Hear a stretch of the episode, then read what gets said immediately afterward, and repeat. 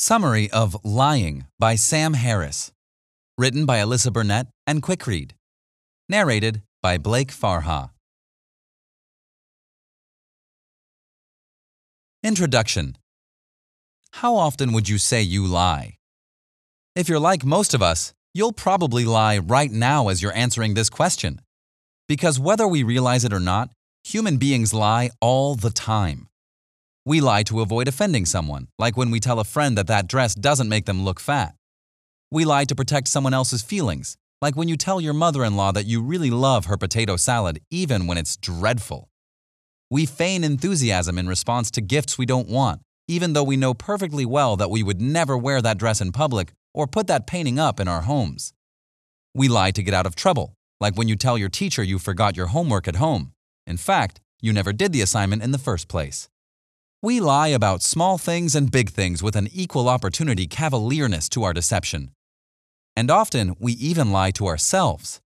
The latter category might seem like the least insidious subtype of a lie because, after all, if we're only lying to ourselves, no one else will get hurt, right? Wrong. In fact, the author argues that lying to ourselves is often the worst thing we can do, even when the lie seems small and insignificant. We might, for example, see nothing wrong with telling ourselves that we'll take out the trash when we get home, or that we'll get up early and check off those items on our to do lists tomorrow. But as the author sees it, every lie conditions us to normalize deception. And as we grow more and more comfortable with lying, we're literally encouraging our culture to be comfortable with dishonesty. Over the course of this summary, we'll examine the danger of this practice and what we can do to stop it. Chapter 1 White Lies Aren't Innocent. We've probably all heard the phrase little white lies. In fact, it's a pretty safe bet that everyone has said that phrase at one time or another. And it's equally likely that we say that phrase without realizing what it really means. So let's kick off this chapter by unpacking that terminology. At first glance, we can identify one key thing about the phrase it places significant emphasis on the use of diminishing language. Diminishing language can best be defined as something we say to minimize the impact of our words or a certain topic. For example, if you've ever tried to broach a difficult subject with someone or worried about how your words will be received, you might say, Sorry, but I just wanted to talk to you for a minute. Whether you realize you're doing it or not, when you employ words like just or for a minute, you're diminishing the value of what you have to say. That's because just implies insignificance. It's not a big deal, it's just whatever you wanted to say. Likewise, for a minute hints that it won't take up much time and shouldn't be an inconvenience at all. So when you put that all together and say, Sorry, but I just wanted to talk to you for a minute, what you're really saying is, I'm so sorry to bother you or imply that my words are of any value at all, but I wanted to take a fraction of your time to talk to you about something that totally isn't a big deal anyway. This approach may sometimes be helpful because it works on some people. Because you're inviting them to devalue you and your time, many people are only too glad to do so. So you might get a minute of their time and they may not be too rude about it. Well, the same principle applies to the use of the phrase little white lies. If we unpack this phrase using the same critical lens, you'll notice that the whole phrase is littered with diminishing language. For example, little automatically infers that what we're dealing with is not a big deal. Sure, it might be a lie, but it's only a little insignificant lie. Likewise, the use of the word white invokes our relationship with color psychology. We instinctively associate the color white with innocence, purity, and simplicity. So when we describe a lie as being little and white, we're canceling out the negative association of the word lie and implying that because the lie is little and white, it must be harmless and therefore okay. And thanks to the pervasive spread of little white lie ideology, Human beings have concluded that any number of deceptions are okay as long as they fall into the little white lie category. But if you've ever had a little white lie backfire on you, you know that they can be dangerous too. For example, let's imagine that your best friend gets a new pair of boots bright red cowboy boots with lightning strikes down the sides, to be exact. And he asks you if you like them.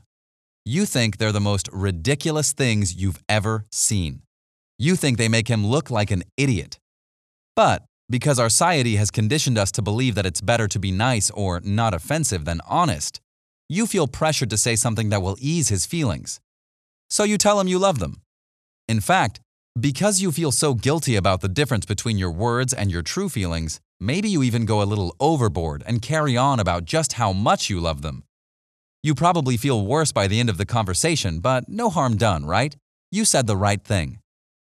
Or at least that's what you think until he comes over to your house the next week. He's carrying a gift box, and you have a sinking suspicion that you know exactly what's in that box.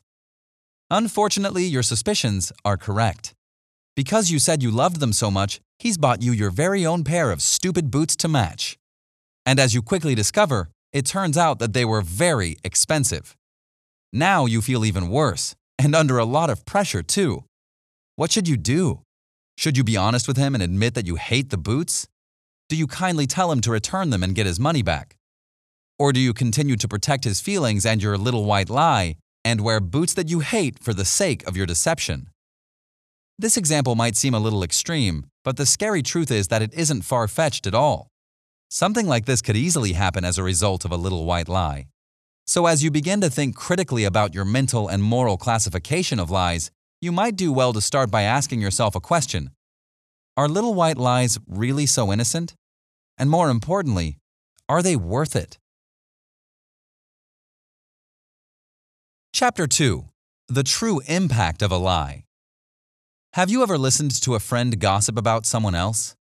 Have you ever sat, silent and complicit, as they tell you things like, I told her blank, but I really thought blank?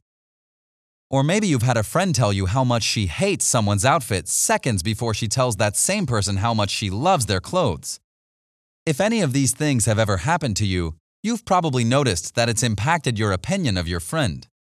Even if your opinion has only changed slightly, or your discomfort has been subtle, it's still there.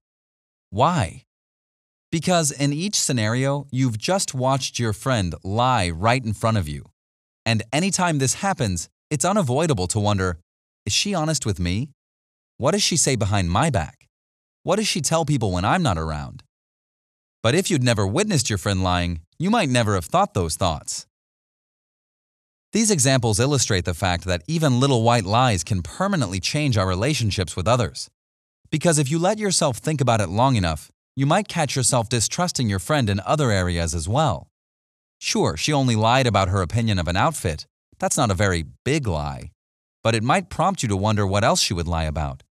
You might find yourself asking questions like Does she even like me? Is she really my friend? Would she tell me if I had toilet paper on my shoe? Or would she let me walk around looking like an idiot so she could laugh about me behind my back? If these concerns weighed on your mind for very long, you might find that it changes your attitude and behavior towards your friend. You might not be yourself in her presence, for example. You might be reluctant to confide in her. After a while, you might get so nervous that you start to avoid her altogether. So, if even small lies can have this effect, imagine the power of big lies. Imagine if you caught your partner in the act of cheating on you or found out someone you trust was sharing your private information. Betrayals such as these can have a profound impact on your relationships with others and your view of the world. So, if you keep this fact in mind and imagine how you'd want to be treated in similar scenarios, it may help you to redefine your relationship with telling the truth. However, there's no doubt about it being honest can be tough. No one wants to tell their grandmother that her spinach casserole is disgusting, and it's no fun to tell your girlfriend that that dress really does make her look fat. Telling the truth can be scary because we worry that we might hurt or disappoint the people we love. Often, it feels easier to tell a palatable lie because we hope that will make everyone happy. But the old adage really is true. If people truly value your friendship, they'll respect you for being honest with them.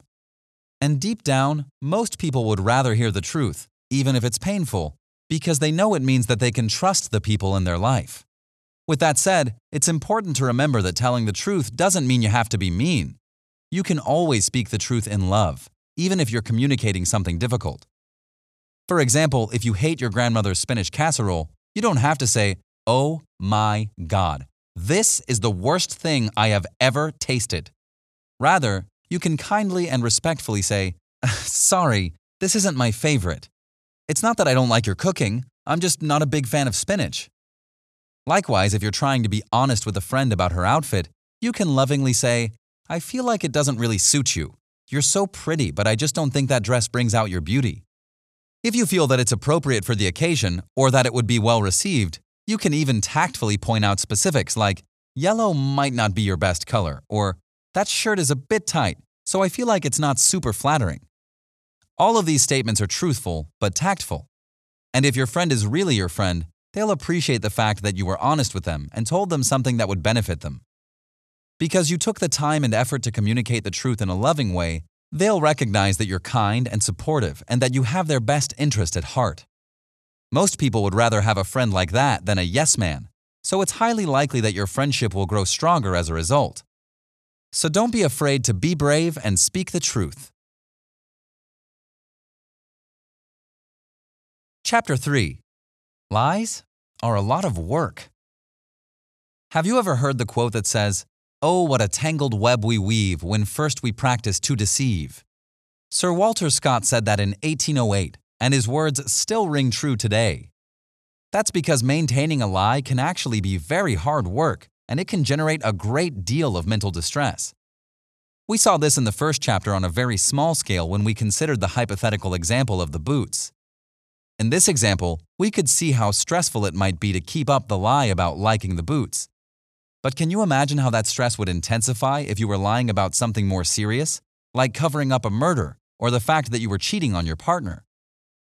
Sometimes, when we want something badly enough, like the ability to sleep with someone behind your partner's back, it's easy to delude ourselves into thinking that the facade wouldn't be too much work. But once you start lying about where you went, who you were with, and who you were talking to, you have to keep track of everything you said and who you said it to. And depending on the nature of your lie and the people you're lying to, you'll probably have to tailor your lie to fit your audience. Now you have even more details to remember.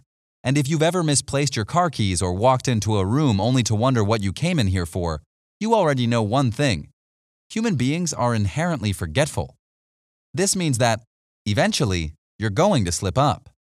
As a result, the pressure to keep up your lie and avoid being caught can create significant distress. It might even result in the development of anxiety or depression. By contrast, telling the truth can be unpleasant. If you've done something offensive or objectionable, owning up to your actions might even result in some negative consequences. But one thing is for certain you never have to keep up with the details of the truth. You never have to spin a complicated web and ensure that you never get caught out. The truth may bring some unwanted results, but it will ultimately bring peace of mind. And in the end, that truly is the best option for you and everyone else in your life. Because even if you've hurt someone close to you, they're more likely to forgive you if you admit what you did and apologize than if you lie to them and break their trust. So, do the right thing for you and your relationships and give everyone peace of mind. Final summary We've all heard the old adage, honesty is the best policy, but we often forget to live by it. Even when we lack malicious intent, many people feel that lying is easier because it allows us to protect others' feelings or stay out of trouble. But as the author demonstrates, lying has significant negative repercussions in almost every case. Sure, you might get away with it, but your peace and sanity will suffer as a result. Or you might get caught, losing the trust and respect of the people you love. In many cases, you might even irrevocably damage your relationships. That's why the author affirms that even little white lies are never innocent. A lie always brings more than you bargained for. So as you move forward, resolve to be honest with yourself and with others. You may find that, when blessed with the gift of the truth, your self esteem and your relationships will blossom. This has been a summary of Lying by Sam Harris, written by Alyssa Burnett and Quickread, narrated by Blake Farha. The End. This audiobook summary was brought to you by Quickread. We hope you enjoyed this audiobook summary. If you want more audiobook summaries like this, download our app in the App Store or Google Play and get access to thousands of other free book and audiobook summaries. Listen to them while working out or commuting to work and get the key insights of books in minutes instead of hours. Go to quickread.com/app and download our app for free today.